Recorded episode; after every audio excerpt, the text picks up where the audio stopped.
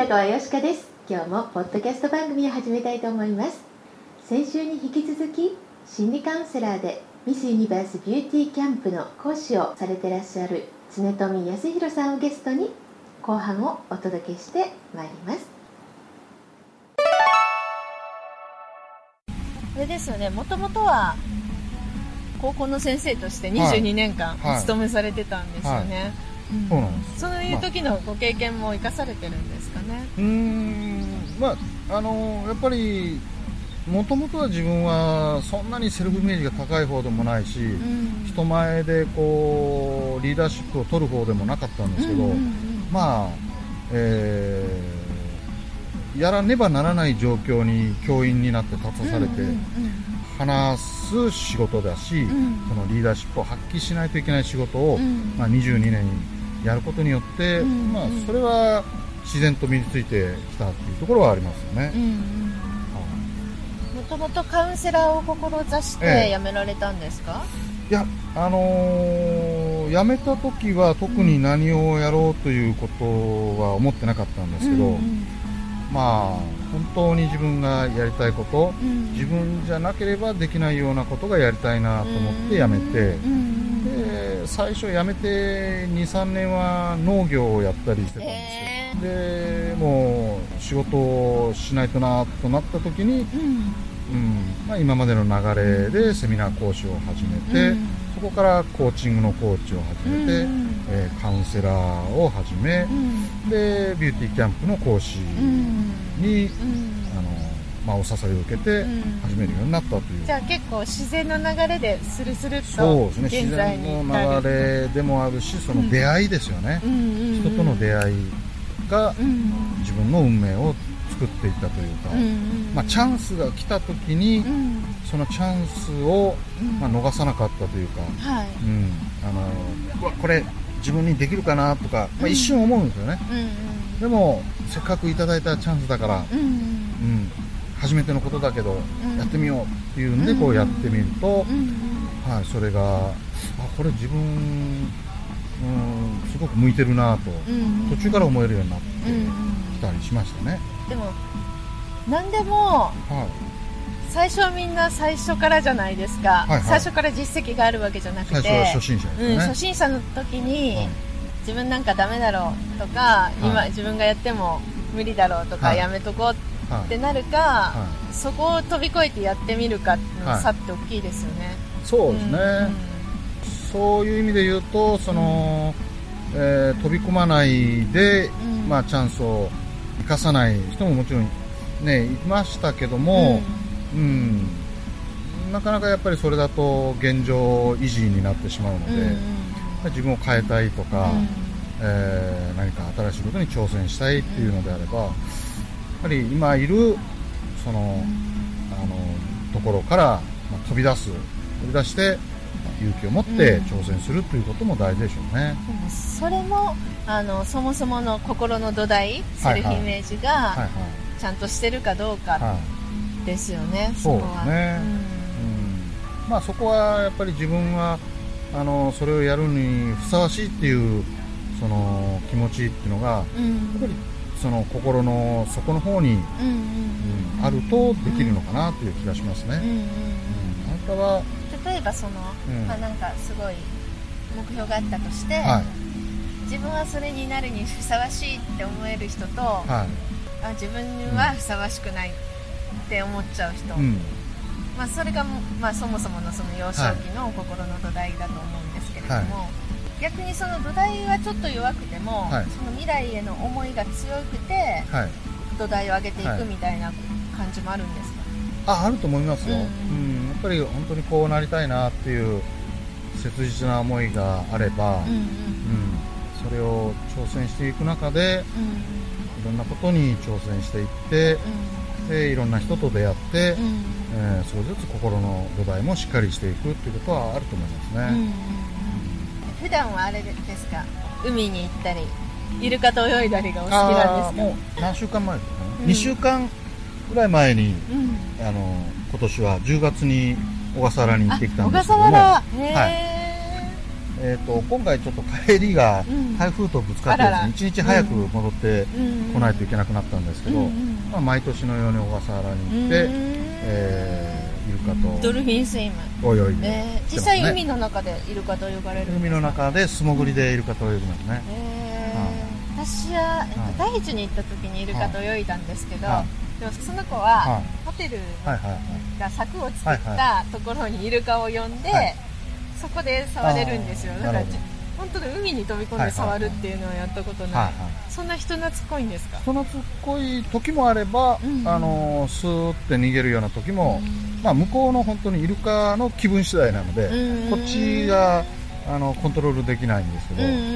まあ、でも自然の中の小笠原の綺麗な海にいるだけでも本当に癒されるというか、リセットされますね、リセット大事ですよ ね、 そうですね。やっぱね、どうしてもこう日々嫌なことっていうのは起こってくるじゃないですか、思いもかけなかったりすることっていうのはストレスがたまりますからね、それをなんかこうお掃除できる人とできない人がいるとしたらね、まあ、我慢してたその感情をなんとかこううまい方法でこう解消していけるといいんですけどね、そういう大きい自然の中に行くと、こう自分の悩みがちっぽけに感じたりもしますもんね。それもありますね、もう360度海とか、本当にジャングルのような、亜熱帯の、自然の中にいると、やっぱり自然の力の大きさとかですね、生かされてるみたいな感じにはなりますね、なんかその教室の、とかセミナールームの座学だけじゃなくて、そういう開かれた自然の中でやるとまたね違いますよね。リトリート的なのもやってみたいですね。他に何かこれからのビジョンってあるんですか？これからのビジョンですか？これからのビジョンで言うと、心のことをいろいろ深く追求していきたいのと、あとはもう一つはこう夢とかですね、夢って夜見る夢の方だね、その夜見る夢の方のこともなんか調べてユングとかそういう、そういうのも含めてですね、やっていきたいなと、あとはそういうのに関連してそのシャーマンとか呪術者とか、そういうこう昔から2階の部落で、伝統的に、使われていた、そういう、やり方ですね、そういうのもちょっと体験したり、していきたいなと思いますね、5月にペルーのアマゾンに行って、その呪術者のその儀式に参加したりとかしたんですけど、そうなんです、ディープな感じですね。まあディープでしたね、結構その儀式をやる前には自分のその体に入っていった、その都会で入っていったその添加物とか毒とかいうんですかね、それ全部こう浄化して、から儀式に臨まないといけないんで、大変でしたね。なんかビフォーアフターでなんかビフォーアフターですか？ありました。はっきりとこれっていうのはないんですけど、本当にこう見えない部分で変わってるところはあるのかなと思いますね、そういうことをなんかもっとこうフラットにお伝えしていきたいみたいなのがそうですね、人間はね、人と出会って生きて、そして心を通わせている以上、やっぱり、何千年も前からの人たちとそんなに、やってることって変わってないよね。変わってないですよね、まあ、文明は発展してるとはいえ、人間そのものって、悩みとか欲とか、あんま変わってないですよね、そういう面で、昔のやり方みたいなのもちょっと勉強というか研究とかしていきたいなと思ってますね、もう今 AI とかね、シンギュラリティとかいろいろ言われてますけれども、逆にそういうものが発展すればするほど、もっとこう人間らしいものに回帰する流れも強くなってるのかな、なんていう感じもしますね、生活はね、コンピューターとかロボットとかで、どんどん楽になっていくでしょうけど、うん、やっぱり人間らしさっていうのが逆に求められるようになってくるのかもしれないですね、またルネッサンスじゃないですけどね。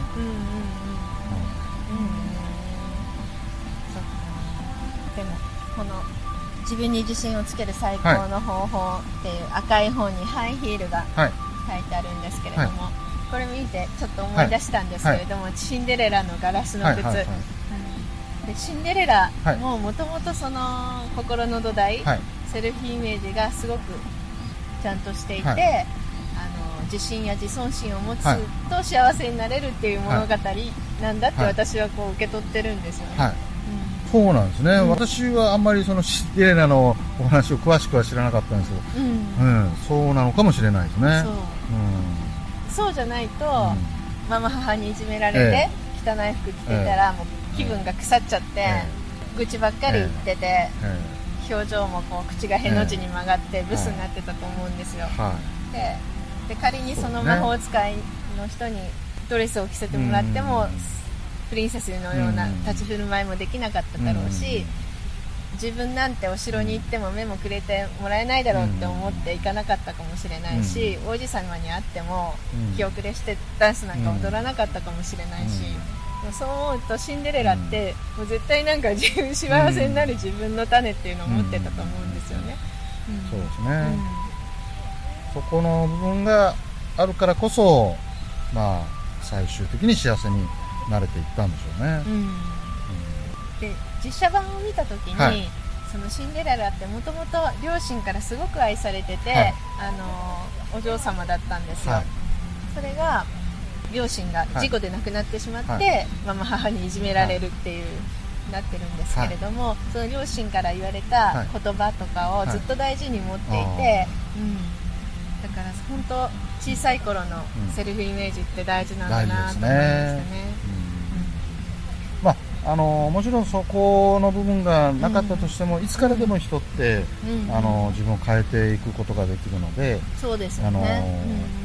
うん、ね、自分で自分を、うん、癒していく、うん、自分で自分を、うん、さらに、うん、良くしていくということは、うん、できるとは思いますね、うん、そしてその、まあ、自信っていうタイトルで本を書きましたけど、はい、本当に自信がある人っていうのは、うん、傍から見て自信があるように見える人っていうのは、うん、自分自身は自信とかセルフイメージとかいうものに対して、うん、そんなに気にはしなくなりますね、うんうん、人って気になってるものがクローズアップされるから、うん、自信がある人は、うん、いちいち気にもしないんでしょうね、うん、そうですね、自分のやりたいことを本当に素直にできるし、うんうん、言いたいことを言えるし、うんうん、本当に楽しく、うん、生きていくことができる人になるんじゃないかなと思いますね、うんうんうん、でもそれは気づいたらいつからでも取り入れていけるので、そうですね、はい、そのまんまの自分をまずは認めて、うん、受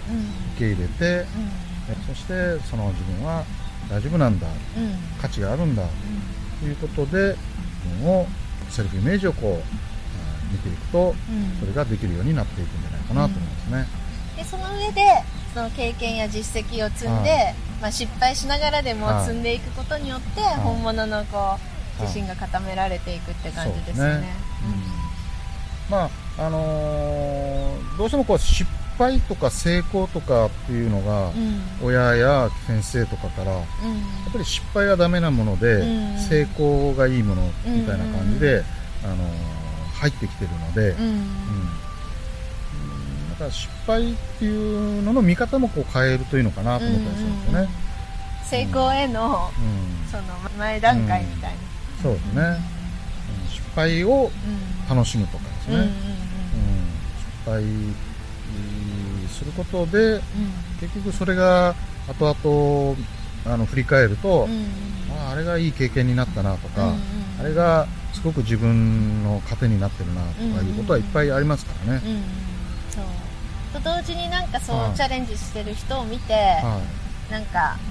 傍観したり批判したりじゃなくて、はい、応援できる自分になると、はい、自分の時もそういうふうに思えるのかななんて思います、はい、そうですね、うん、自分自身を認められるようになると人も認められるようになりますからね、うんうんうんうん、でもね、今日はご年齢を伺ってとってもびっくりしましたお若く見えるので好きなことされてるとあ、それはあるのかもしれないですね。